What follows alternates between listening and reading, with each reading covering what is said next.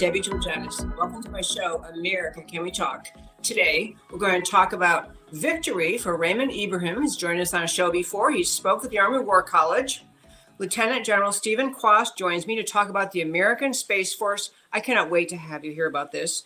Um, virus investigations, when we're all through this, of World Health Organization, China, and others. And finally, the virus should drive change in U.S. law. And of course, I'll tell you why these stories matter to you. Stay tuned.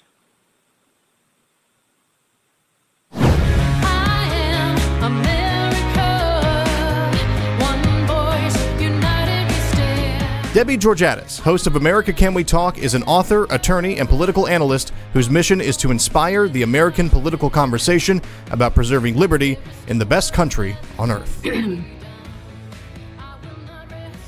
and welcome again America Can We Talk into today's first five. I'm Debbie Georgatos. There are other things happening in the world, amazingly, beside all the news surrounding the coronavirus, and I will get to it later in the show, but I want to share some other stories today.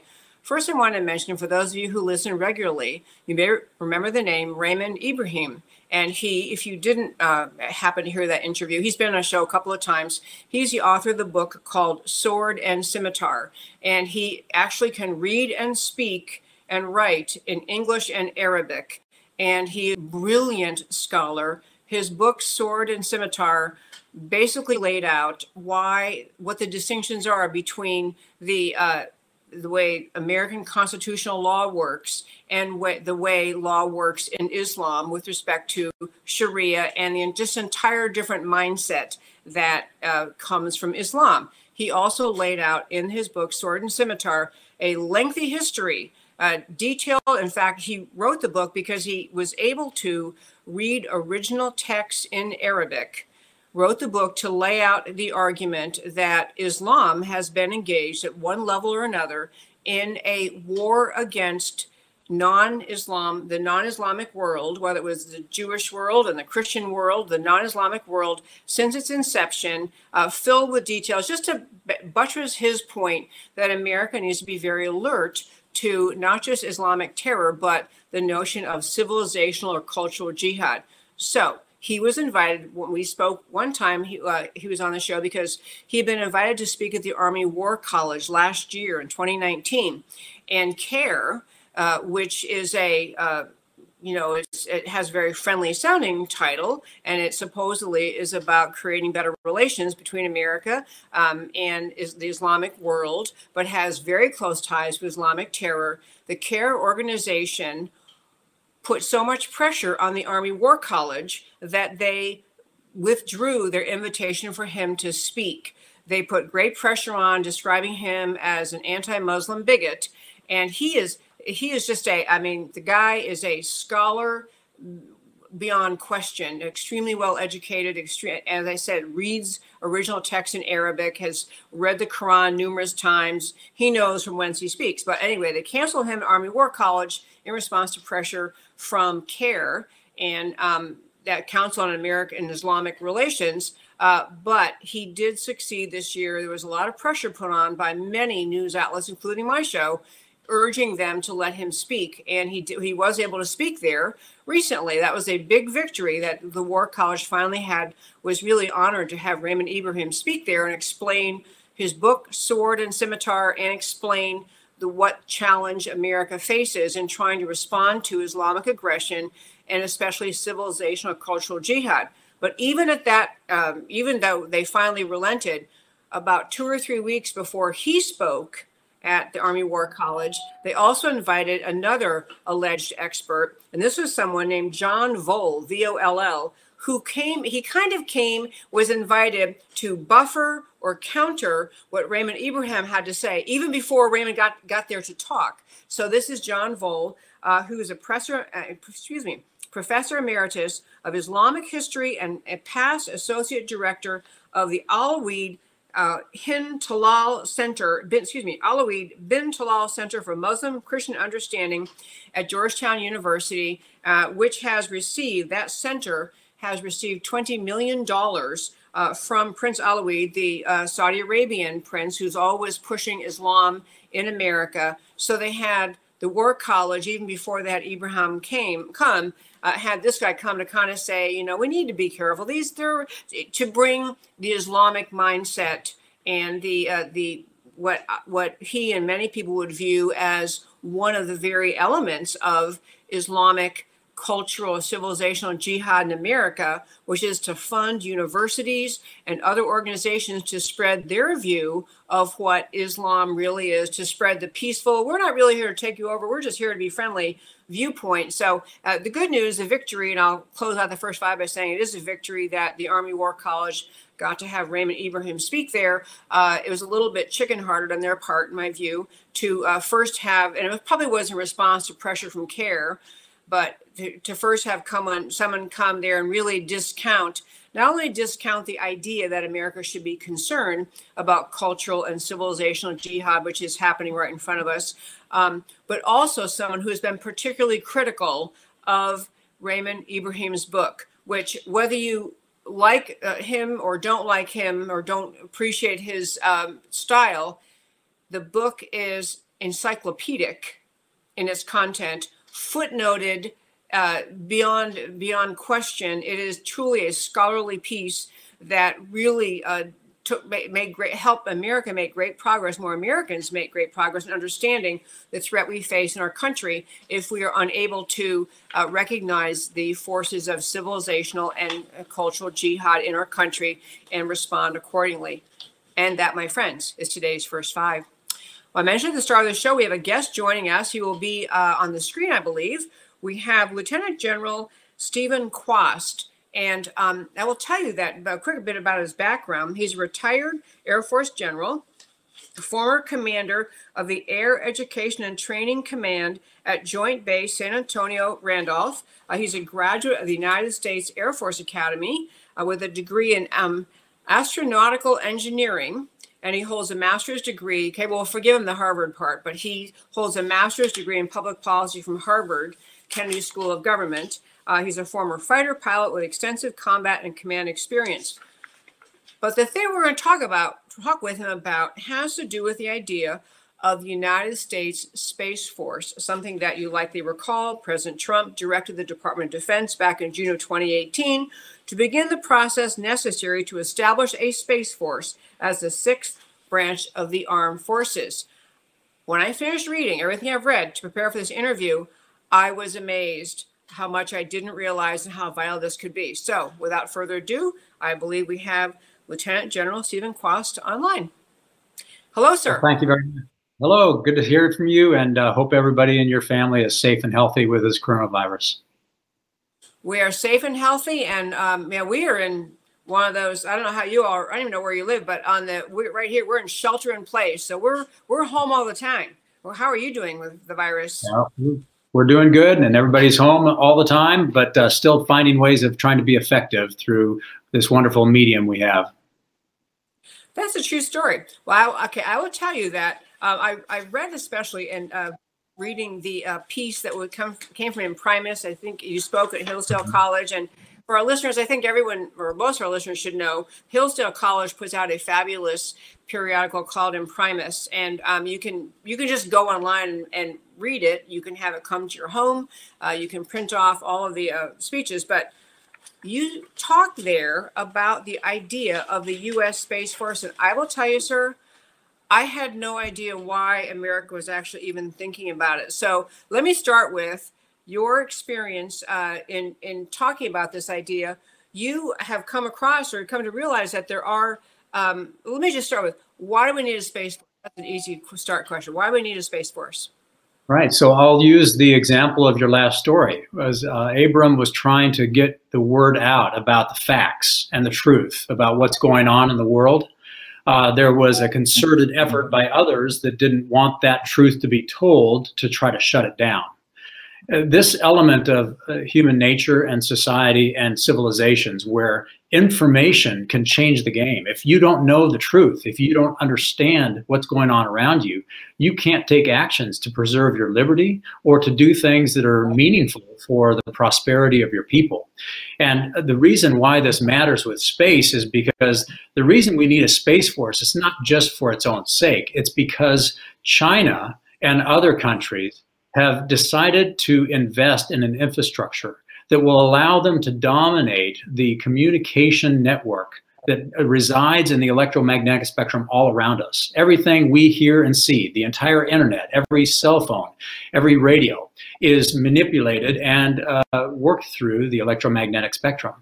And China is planning on using space not only to des- design an economy to tap into trillions of dollars of market, the information domain on planet Earth. So when you hear people 5G and its danger, it's the fact that China is to employ a communication network globally in space uh, to be able to manipulate any text, any email, any telephone call, and any form of communication so that nobody can talk bad about China, just like the, there are certain pockets like uh, uh, John Ball that you talked about that doesn't want people, don't want people to hear about the truth about what's going on in certain pockets of ex- extremist uh, religions. Wow, that was first of all, that's a great thing you made an analogy to my uh, my opening story. Okay, to, so I learned so much about. It. I want to I want to have people uh, to follow through it with everything you're saying. To start with, China's more dedicated to this than we are right now. China is, but explain what they could in practical terms what could they do if china got way ahead of us and they dominated the space force before we were there how specifically could they hurt us what could they do with that Okay, I'll give you two examples. And, and they are ahead of us in the sense that they've already built a Space Force and they have made it their national vision to dominate the economy of space. But I'll give you two examples. Everybody knows the example of how dependent we are on GPS right now. And GPS is a neural network space based infrastructure that delivers this little signal that all your cell phones and your cars and your now even your refrigerators pick up. Um, but we've made ourselves reliant on it. Even the delivery of water to your house is managed by systems that use uh, a GPS signal to make the timing work. So if we lost GPS, we would lose our financial, our transportation, our water delivery, and uh, many other capabilities that uh, we, we rely on each day. So if China were to uh, deploy an infrastructure in space and America was not there with them, to compete along with them, they would be uh, they would have the ability to manipulate the information domain in mm, uh, every kind of system used to communicate with divide America. Uh, you could have your text manipulated by an artificial intelligence that can see your text, writing it, frame it, and deliver it wherever deliver it. It would be like having a car in your cell phone but China owns the roads where you can start driving, but you can only go where they want you to go because that's where they've built the road. That's one example on the telecommunication piece of this, which is information. And that's the scary one because if you control the narrative, you can control the perception of truth. and China, if they were further ahead on 5G than they are right now, this coronavirus, they might have been able to perpetuate their lie that the coronavirus was planted by the American military, and we as an American society would not be able to get the truth out. That's the consequence of the information domain of what they could do with space if they got there first and we were not there with them. The second is energy. From space, you can manipulate energy in a way that could disrupt or paralyze our entire electromagnetic system, or basically our energy grid, our power grid.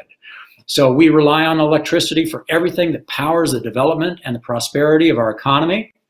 But that would be vulnerable because there would be somebody up there just a few miles above your head, anywhere you're at in America, that can manipulate the energy markets uh, through a neural network of energy in space. So within the next 10 years, China is on track to have a nuclear and solar power generation plant in space that can beam energy to any point on planet Earth at pennies on the dollar for what we deliver with a large infrastructure terrestrially of plants and telephone wires and transformers delivered down to homes and businesses. I, am shaking my head. I, I just I had no idea literally until I had had actually I think you spoke at something where I had some friends uh, attend and they were saying afterwards you have got to hear this guy you've got to understand what he's saying. So the energy production we go back to one thing you said the energy production China could do in space. You're talking about actually producing nuclear energy in space. Is that what Correct. you're saying? That's correct. And uh, Okay. it's not only And so- nuclear energy, but also solar power energy, taking the energy from the sun and converting it to energy that can be delivered to anybody. And- on Earth. And they could use whatever they have in space to transmit the energy created, the nuclear or solar, transmit that energy to Earth wherever they want it. That's correct. And this is a technology we've known about for, for a long, long time. It's not new, uh, but it was never affordable to put it up into space. Uh, but it is now as we are de- developing new ways of getting to space cheaper. Look at Elon Musk, uh, those reentry rockets. He, he's basically built a model of going to space. And instead of having to burn up the rocket that you spent a billion dollars building, instead of burning it up and having to build a new one for the next trip, he's built space access like an automobile where you put gas in the car, you drive it to your location, and you use it again the next day. You don't have to burn your car up every time you drive it. Yeah, it is amazing stuff. So back to China, it's really interesting because we're in the midst of this coronavirus crisis, and more Americans. I, I think to start with, when President Trump ran and he said we're going to change our trade arrangements with China, we're not going to continue to permit China to unfairly dominate, to have trade provisions that are simply unfair to the American people. We're going to uh, challenge their theft of intellectual property, all the things he talked about. I think for the first time, Americans began recognizing, or at least a broader swath of Americans started recognizing, China isn't really our friend. Now with the coronavirus, even if you, uh, even if the most innocent and organic source of the virus is what is a true story, China still lied to the the world, lied to the World Health Organization, lied to America at the beginning of this. So I think that people are waking up to the idea, and we, we've had many people on the show talking about the 5G and what they're really doing with the Belt and Road Initiative. But people are starting to realize China is not just a, a really swell, interesting trade partner. They actually kind of are an enemy. I mean, they not kind of they are an enemy of America. Even though we feel like we have to work with them, we have to, uh, you know, we, we can't just ignore them. We have to work with them on the world stage.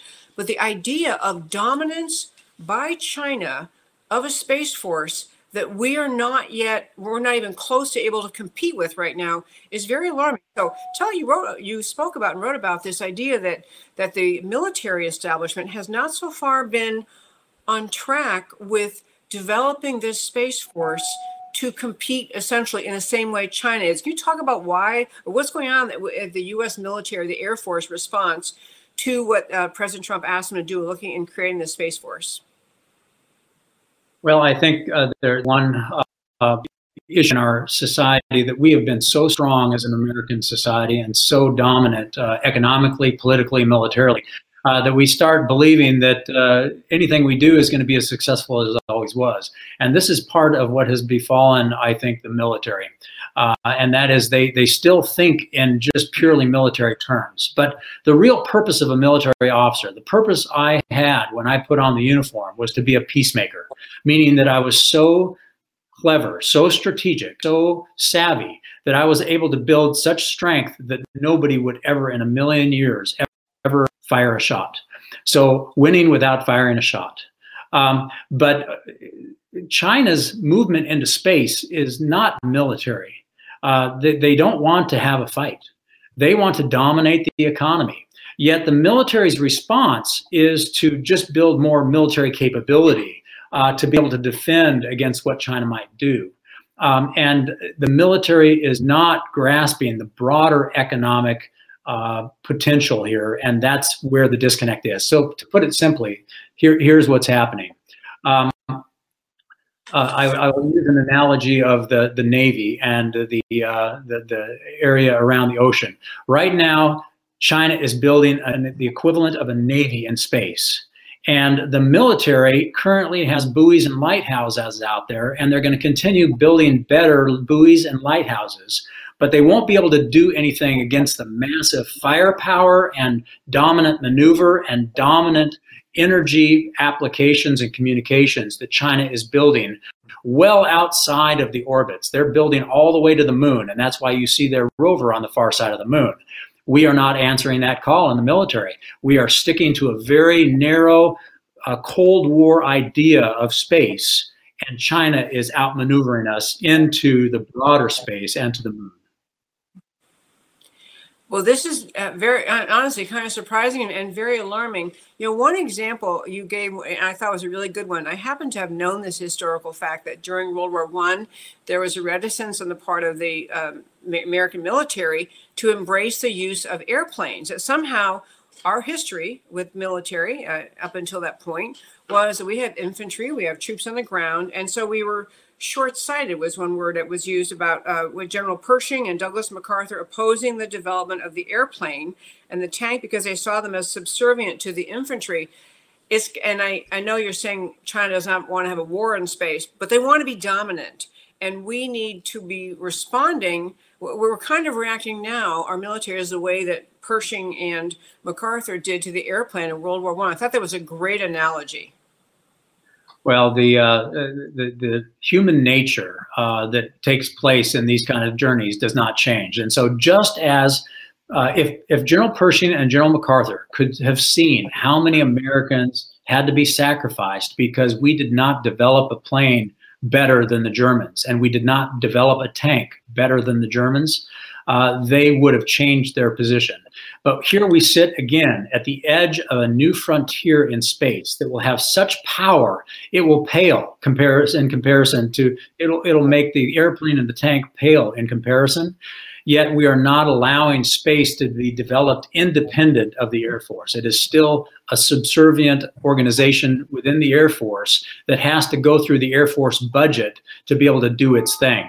And uh, the Air Force thinks that the main event is serving the forces on the ground and to service the satellites in space. And the main event is competing economically with China. That's the major disconnect. We're falling into the same trap. We-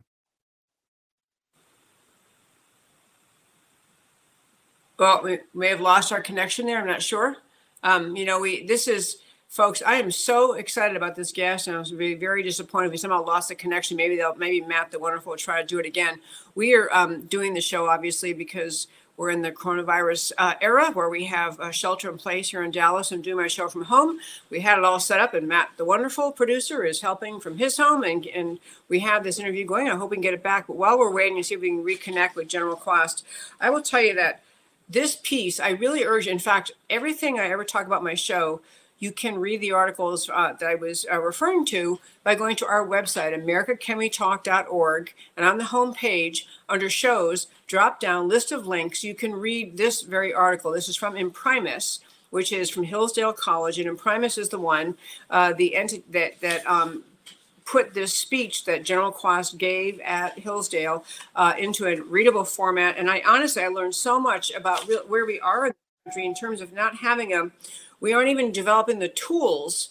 We're not even responding to President Trump's request to work on the Space Force by creating the tools that will make us able to compete with China. We're, as he was just saying before we were cut off, you know, we're kind of using the idea of a Space Force as the entity, the backup to help our ground troops do better. Oh, there we are. Okay, good. Do we have a connection?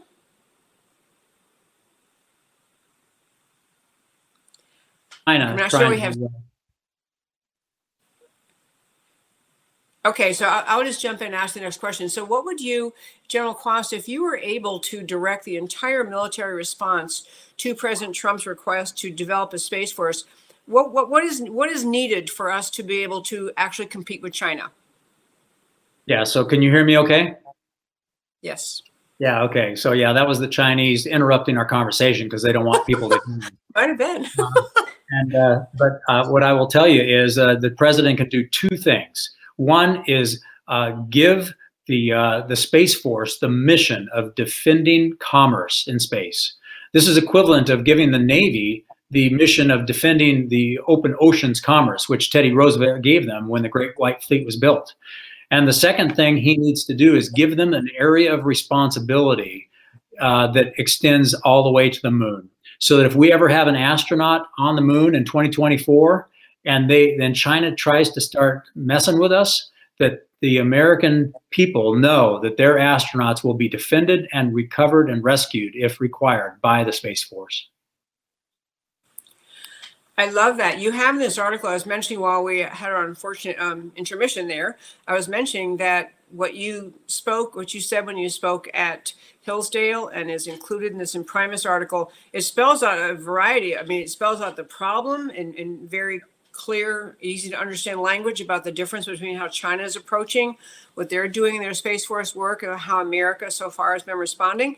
Um, and you also had um, a, a long variety of steps that we could take if we get serious about this. So, what is your sense? Is the military uh, resp- beginning to respond better to what President Trump is trying to have them do, or, or are you on a mission to try to to, to get them to respond in a, in a broader way? This, this gets back uh, to, to leadership, and there are plenty of people that believe that this is true. Uh, that and and that we must do this, and uh, but but they're also trapped. They're trapped by a process uh, and so, right now, the fact that the Space Force has to beg, borrow, and steal for every dollar they spend through the Air Force budget uh, will make it compete against the airplanes and the and the uh, other things the Air Force has to build. That is a um, an unfair dilemma. And uh, it's it's the old example. If you give people an impossible problem, uh, even great people are going to falter. That's why this president needs to help them by giving them the mission. Otherwise, they'll just continue to sub-optimize a better satellite fleet that won't be able to actually solve the problem of competing with China in the economy of space. This is great answers. And actually, I do, beyond the piece I've mentioned several times in Imprimis, where can people go learn um, more about what you're doing and what you're trying to advance? Is there some other place you can send them on the internet or? Absolutely. Well, uh, they they you know this internet is such a beautiful thing because you can just find information uh, all over the place. So all you have to do is uh, Google uh, fast space or the Space Force and or any industrialization of space. And the the opportunity for America here this is, is as follows. It one our young generation sees this. They see that space will be able to provide things for humanity that can get rid of pollution that can help connect us with information that we don't have to mistrust. Right now, the internet can't be trusted. You know, your information can be used as a weapon against you. Um, so we can provide uh, clean air, abundant energy, uh, trusted information. In a connected world where the coronavirus shows our interconnection, these are things we could build as a as a community, but it needs to start with leadership. And America and our economy is the one that can help usher in a new era. It would be like building the Panama Canal to increase the prosperity of the entire Western Hemisphere. If America can build an infrastructure in space predicated on the economy, and they have a space force that can defend that economy, we will usher in a new era of economic power and economic might and prosperity and lift people out of poverty. I love that. That was one of the many points. We can't go into all of what you uh, spoke about uh, about the space force, but the idea of producing energy in space. I mean, that alone, all of the convoluted arguments we have in this country about whether we should do fracking and whether whether fossil fuels are good or bad. All of that notion of producing energy in space. There's so many very positive things, uh, which which I just I'm, I'm I'm amazed that there isn't more energy behind this idea uh, to to prioritize, I guess is the word, well, prioritize it us for America. Yeah, it, it's hard, and it's it, you know it's it, you have to forgive people because uh, when we went from uh, wooden ships and sails to iron ships and coal and oil, uh, the sail making industry and the wood building wood shipbuilding industry fought President Roosevelt uh, tooth and nail. Uh, so we are built up around an entire economic uh, giant that is doing things the way we do them today. It's very hard to break out of this. When, es- when Tesla and Edison uh, offered electricity into the homes, uh, the candle makers of the world rebelled. I mean, it was a, it was a big deal. We don't remember that because we weren't alive uh, when that took place. But the same thing is happening as people cling to the present and the status quo, and something that disruptive, that big, is hard to do, even if it could solve the pollution problem. Because Right now, the opportunity is for the first time in human history, human beings have the engineering know how to reach to the heavens for all of our needs as a way of augmenting things on earth to, so we can get rid of pollution And we can provide energy to people even if they don't live near a city, provide water to them even if they don't live next to a lake or near an aquifer or, or the ocean to desalinate. These are the kinds of problems we can solve that are kind to the earth and prosperous for our people. But you need leaders that are willing to tell the story and take the risk to build new. Lieutenant General Kwast, that is a first of all, you're very you're very passionate, which I love. I urge everyone listening to read the article from Imprimis. That is his speech. It's a the speech he gave at Hillsdale College, and to understand more about this. Honestly, I, I feel like once I finished reading, I was thinking, I can't believe I didn't know about this. This whole opportunity for America, and know, we get caught up in the immediacy of our problems in our country. You know, right now we're all focusing on coronavirus, and there sometimes there, you know, last year focused on caravans at the borders, but this is forward thinking, and this is preemptive as to keeping our uh, our American country uh, with you know not I don't want to say we're in battling with China, but we're we're keeping ourselves even with China. We're not letting them get ahead and putting us and, and preventing them from putting us in a dangerous situation where we are then reliant on them because they've got the dominance in the space in the space world. Right. And regardless of China, uh, even if China were not in this equation, but they are, so that's why we have to move fast. Even if they weren't, we have to recognize this coronavirus is teaching us something, and it's teaching us that we are too vulnerable as a society. We don't have the resilience, and space can allow us to have resilient energy because we can bring energy from multiple places, not just from an electrical wire, but from radio waves that are safe for human beings from space. We can have resilient food uh, supply chains, and we don't have to rely on outsourcing it. We can have resilient manufacturing because we have abundant energy in America and a workforce that wants to work, so we don't have to outsource pharmaceuticals to China. So this wake up call by the coronavirus actually applies to a space force where we start with the guardians that protect our economy so that American entrepreneurs can build infrastructure in space to deliver resilience to the American communities. So we have food and water we can rely on, shelter that's affordable, energy that's abundant and reliable, and information that can be trusted. Lieutenant General Kwast, that is just an amazing interview. Thank you so much for taking time and joining me today. I loved it. I learned so much. Thank you very, very much. Well, thank you, and God bless you, and stay safe. Thank you, sir. You stay safe also. And that, my friends, I can't urge you strongly enough to read what I was just re- uh, referring to from Imprimis. Um, again, it's on our website, americacanwetalk.org. You can read all those stories we're talking, all the articles I use in preparing today's show. I want to hit uh, two last quick uh, topics one is as we get through this coronavirus, and again, I, I want to be hopeful we will get through this. America will survive. We will bring back our free market economy. We need many, we need millions of Americans standing up and saying, we want our, our country back. We're going to fight. We're going to fight to bring our economy back. We're going to, you know, we're going to be participating in all the steps we have to take to keep us safe from the coronavirus, um, including all the, you know, hand washing, et cetera, things we're doing.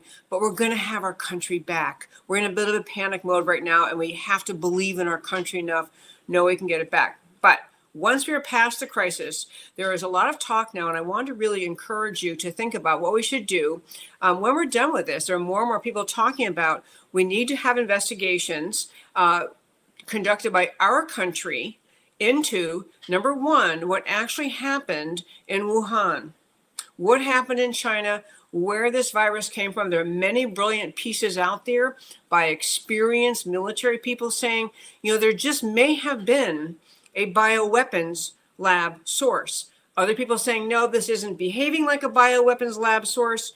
But whatever it is, we need to get at how it happened you know, understanding how it was transmitted, if it really was organic, if it's animal to human, what the transmission process was, how long did China withhold information, to whom did they lie, all the data which are very, very hard to get from China as a starting point. We have to hold, the international community has to hold China accountable for what occurred in China, especially to the extent there was any deliberate misleading of the world, which I think is almost clear that it was. But we, in, in addition to looking into China, the world has to look into the World Health Organization. It's unclear, as they say, what did they know and when did they know it. The World Health Organization apparently uh, very allied with China, very willing to have China, uh, you know, directed as to what to say. So as late as I think it was January 28th, the World Health Organization announcing there's no reason to think that there's human to human,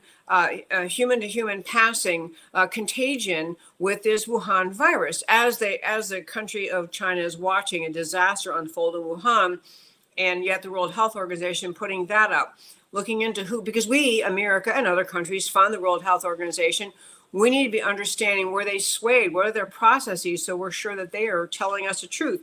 We also have to look into the American response and how quickly we respond, what we can learn from it. And all this doesn't necessarily have to mean that we are looking to have criminal liability or civil liability. It means, though, we have to hold actors accountable. We have to, if China really did act as badly as many people think they did, that they were withholding information deliberately, somehow either hoping to contain it or the far more sinister alternative some people are very seriously worried about which is you know did china actually permit this to be released did they use it was it intentional were there other countries involved in intentional release we can't just be satisfied with when it's over. There's a great piece out from the Center for Security Policy. Uh, Fred Fleitz wrote, or uh, which was up at Fox and other places at their websites, at our website also, uh, talking about the, the depth of detail of the investigation. And I will tell you that there are some thought that we need to uh, have our own Congress, our, our House and Senate committee, you know, the various committees hold hearings and investigate.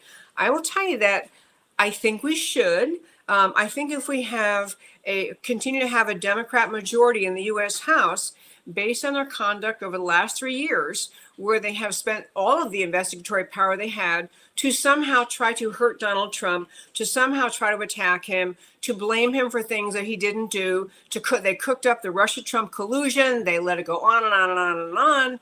They went after him, and impeaching him, and on, on based on lies, based on nothing. I don't think that we're going. We should, as Americans, we should not assume we can get any straight answers if the same people who ran the Democrat impeachment hearings and the Democrat run Russia Trump collusion uh, hoax, those same people cannot be relied on to look into this with respect to the conduct of China and um, and the World Health Organization or even our own government, because all, what they have proven to us is they, of course, are only committed to destroying President Trump, and beyond that, they're not really interested in pursuing much of anything else. I think there's a need for America to realize that this is a price you pay for the extreme partisanship in, in Washington, especially come out of the Democrat Party. In fact, I didn't uh, say the clip for today, but Nancy Pelosi was talking recently about how she sees uh, that when we're done with this, we're going to have an after the fact investigation into uh, President Trump and how he handled this.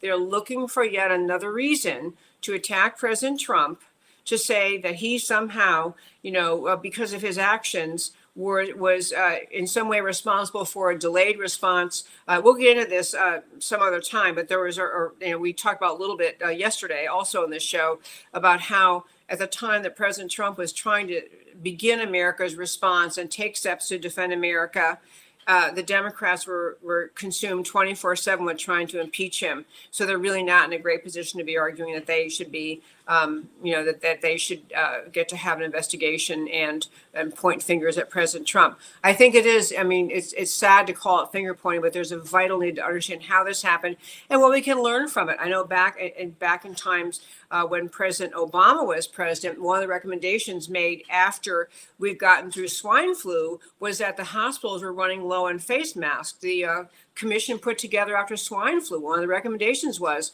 we must produce more face masks. We must have them on hand. Those recommendations never followed by the Obama administration. So we ended up where we were. We had a face mask shortage in this crisis. So the goal to learn from this episode and move forward is, a vital one. And the last and quick point I want to make, and I'm going to be talking more and more about this in the in the coming weeks and months. Americans who are staying at home as we are, at, because we have where I live a shelter in place, and many people have a shelter in place, or we have businesses closed, restaurants closed, so we have a lot of limited limitations on American activity there is a need for some revision in federal and state law and even county regulation with respect to the question of what recourse does a citizen have to challenge orders of the kind we're now living under that are based on the uh, viruses and based on health threats of various kinds. What recourse do any citizens have, or should we have, to challenge these kinds of orders?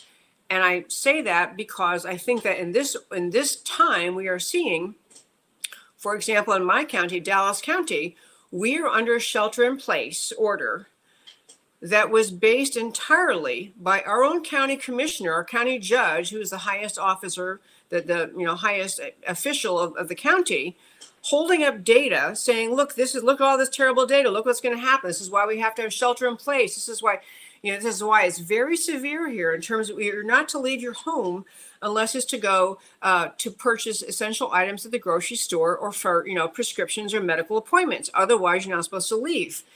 And the data this county commissioner was relying on was produced by Hillary Clinton allies, left wingers who whose predictions and numbers and the scary looking charts they used were not consistent with the numbers the CDC was producing. They were more alarming, more severe, more threatening.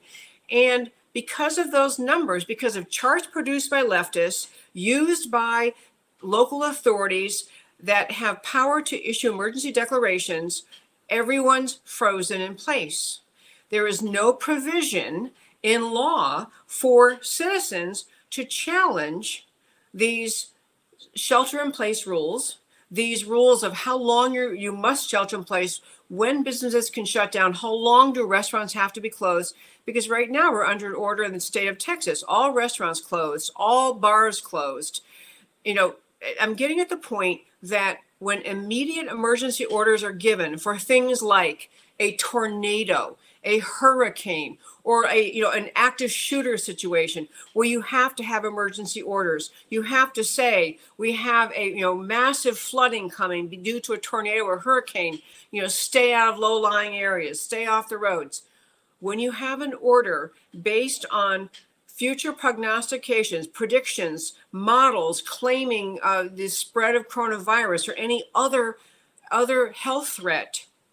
No end in sight, no apparent limitation on any official as to how long they can order you to stand to stay in place, to shelter in place, how long they can order restaurants to be shut down, how long they can order all business to cease. I mean, we are we are frozen in place in Texas and all over this country.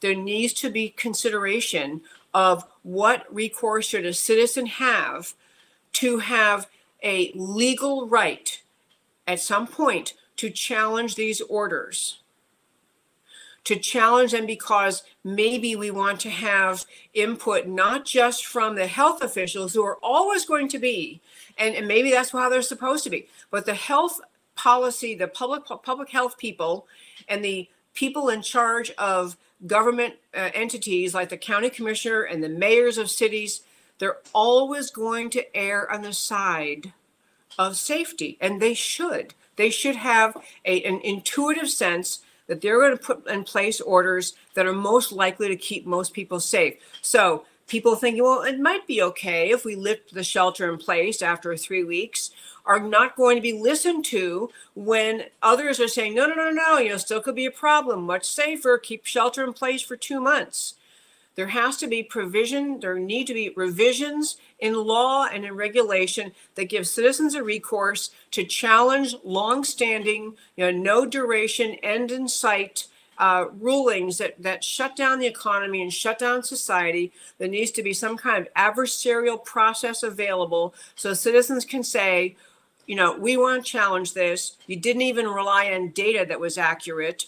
We want to have some balancing made in this process so that people who can work in institutions where everyone can stay six feet apart, everyone, we don't have to be sharing, you know, equipment of any kind. We can we can scrub it down every day or 10 times a day. We can keep it clean we have to have some way that we citizens can have recourse against these kinds of orders to challenge the legitimacy, the duration, the scope, all of it. So, among the many ideas I think there need to be is a an avenue for citizens to challenge. Secondly, I think for federal uh, edicts of various kinds, guidelines issued by the federal government, by all levels of government, there also needs to be legitimate room, a policy making role, a seat at the table for policy making that concerns the economy, the fiscal health of the country, the the the the, the very the whole commerce of our country. We can't have what the situation now, which is when the health authorities say everything must, must be shut down, we all we all just sit in place. We all are frozen in place. And when people try to say, but we need to have consideration of the idea, need people need to go back to work. We need to have people able to go back to work. We need to have businesses open. We need to have the possibility of reopening uh, segments of society. We need to have policy decision makers at the table who are weighing in not with just the health risks, but the economy, the welfare of our country, the, the welfare of our very existence as a country. Because people, if we stay shut down for as long as some of the policy making, eh, public policy, public health policy makers are advocating, we will have destroyed our free market economy.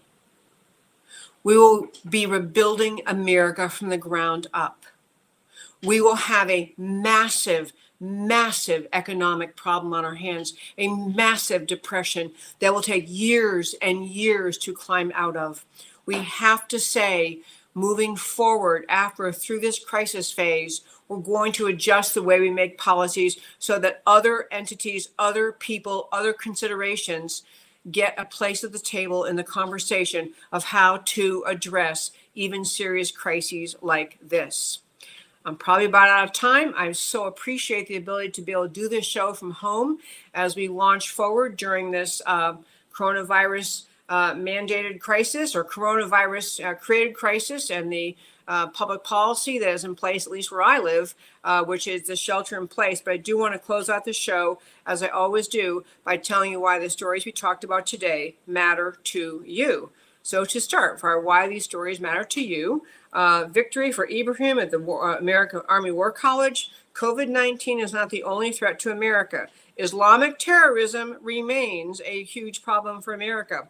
Raymond Ibrahim, U.S. born, Egyptian ancestry, Islam expert, a show guest of mine a couple of times, has sounded the alarm about radical Islam for years. You must read his book, Sword and Scimitar.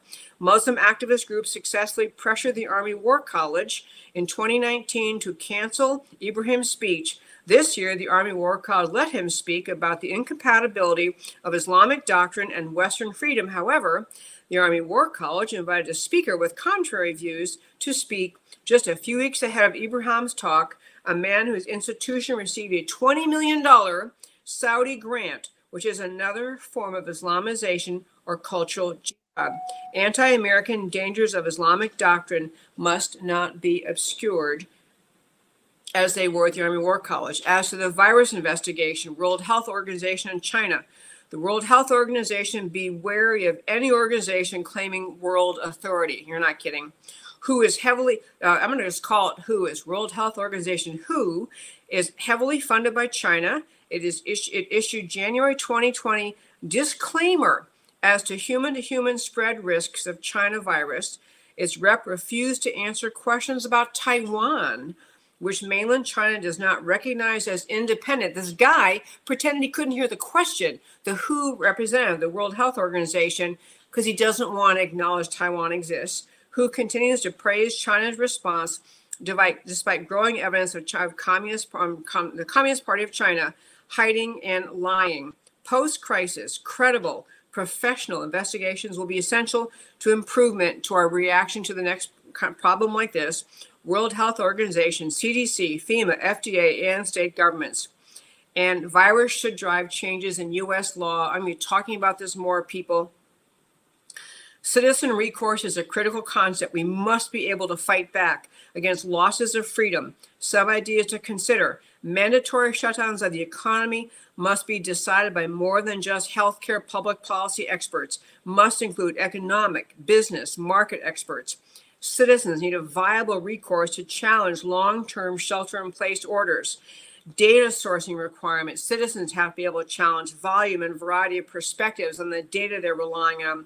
We need time limits on emergency shelter in place orders without a court review that includes adversarial presentation of evidence, freedom, and respect for free, self governing American citizens must be a top priority of legislative and policy decisions. And that, my friends, is my show for today. This is America Can We Talk for today. I thank you so much for tuning in every week, Monday through Thursday, 3 p.m. Central Time. I urge you to go to our website, americacanwetalk.org, on the homepage, hit the subscribe button.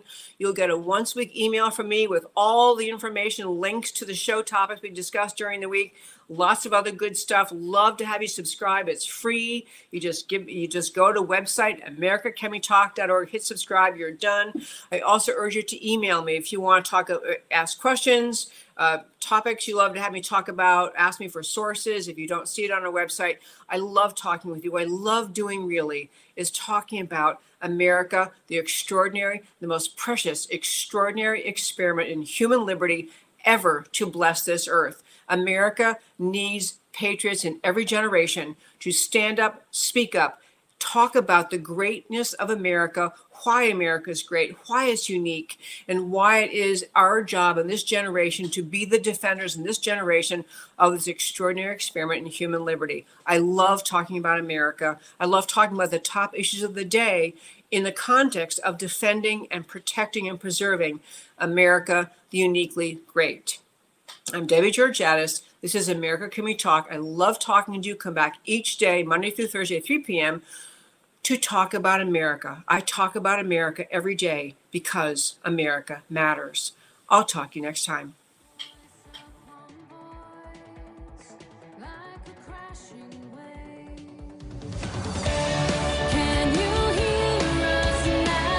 America Can We Talk?